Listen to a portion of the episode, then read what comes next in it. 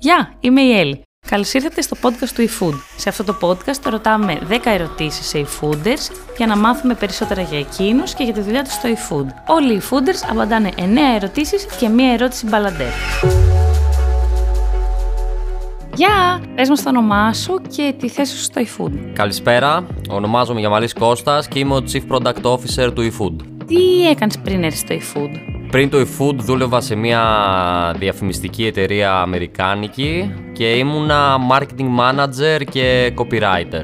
Πώς ξεκίνησε στο eFood; Στο eFood βρέθηκα μέσω μιας αγγελίας που βγήκε στο ίντερνετ. Ζητούσαν τότε marketing manager. Εγώ ήμουνα στη Λάρισα. Μεγάλωσα στη Λάρισα, σπούδασα στη Λάρισα, ξεκίνησα να δουλεύω στη Λάρισα. Ε, είχα κάποιους φίλους που ήξεραν για το eFood, οπότε μου είπαν ότι ήταν πολύ ωραία και η ομάδα που έχει στηθεί εκεί μέσα για, σχετικά με το marketing και αποφάσισα να δοκιμάσω. Ε, με δέχτηκαν, ήρθα εδώ, πέρασα μια συνέντευξη και από τη στιγμή που συμφωνήσαμε μετακόμισα στην Αθήνα μέσα σε 20 μέρες. Hmm. Τι σου έκανε περισσότερη εντύπωση; Πρώτη εντύπωση ήταν το, το budget που έπρεπε να διαχειριστώ σε σχέση με αυτά που είχα κάνει πιο πριν. Οπότε το scale ε, του, της δουλειάς ήταν πολύ διαφορετικό και ο τρόπος λειτουργίας, δομής και το πώς ε, φτιάχναμε τα campaigns ήταν θα έλεγα πολύ πολύ advanced και πολύ διαφορετικός από αυτά που είχα συνηθίσει να κάνω πιο πριν. Hmm. Τι σου αρέσει περισσότερο στο eFood σαν εταιρεία; Μου αρέσει πάρα πολύ η κουλτούρα που έχει ως εταιρεία,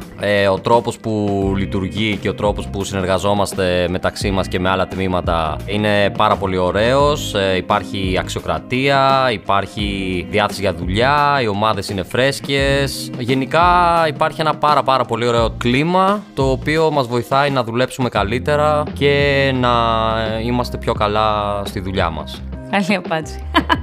Τι σου αρέσει περισσότερο στη δουλειά σου. Πρώτον, δεν βαριέμαι. Κάθε μέρα έχουμε και κάτι διαφορετικό να αντιμετωπίσουμε. Η δουλειά στο product department ε, έχει πάρα πολλά πεδία μέσα από analytics, design, product management, project management. Έχει πάρα πολλές διαδικασίες και κάθε φορά καλούμαστε να αντιμετωπίσουμε κάτι διαφορετικό το οποίο θέλει είτε διαφορετικό χειρισμό είτε να δοκιμάσουμε διαφορετικές λύσεις κάθε φορά. Και το δεύτερο είναι ότι αυτό που κάνουμε έχει direct impact στους χρήστες του eFood. Δηλαδή, οι αλλαγές που κάνουμε στη σελίδα, βλέπουμε κατευθείαν το πώς ανταποκρίνονται οι χρήστες ε, σχετικά με αυτές.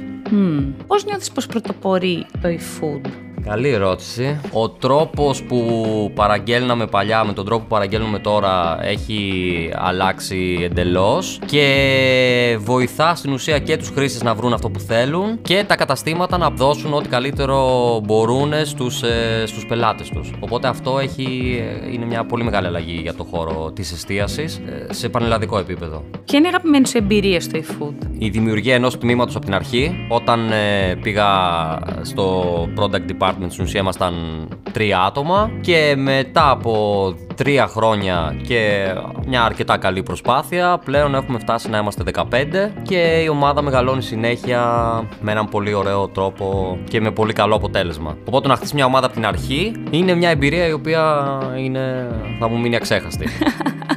Ποια είναι η αγαπημένη σου παραγγελία; Λοιπόν, η αγαπημένη μου παραγγελία είναι όταν παραγγέλνω και μας κερνάει το eFood για να φάμε ως ομάδα ένα μεσημέρι μιας ε, καθημερινής. Mm. Και πάμε για την ερώτηση Μπαρλαντέρ. Ποιο είναι το αγαπημένο σου βιβλίο; Το αγαπημένο μου βιβλίο είναι το Principles του Ray Dalio και στην ουσία ο, ο Ray Dalio εξηγεί πώς έκτισε το μεγαλύτερο φαν του κόσμου και με βάση ποια principles δουλεύει ε, η ομάδα του καθώς και όλη η εταιρεία. Οπότε είναι ένας πάρα πολύ ωραίος οδηγός για όλους τους ανθρώπους οι οποίοι θέλουν να χτίσουν μια ωραία κουλτούρα και μια πολύ πολύ καλή ομάδα. Κώστα, σε ευχαριστούμε πάρα πολύ για το χρόνο σου. Παρακαλώ, να είστε καλά. Τα λέμε στο επόμενο επεισόδιο του Δεκατιανού.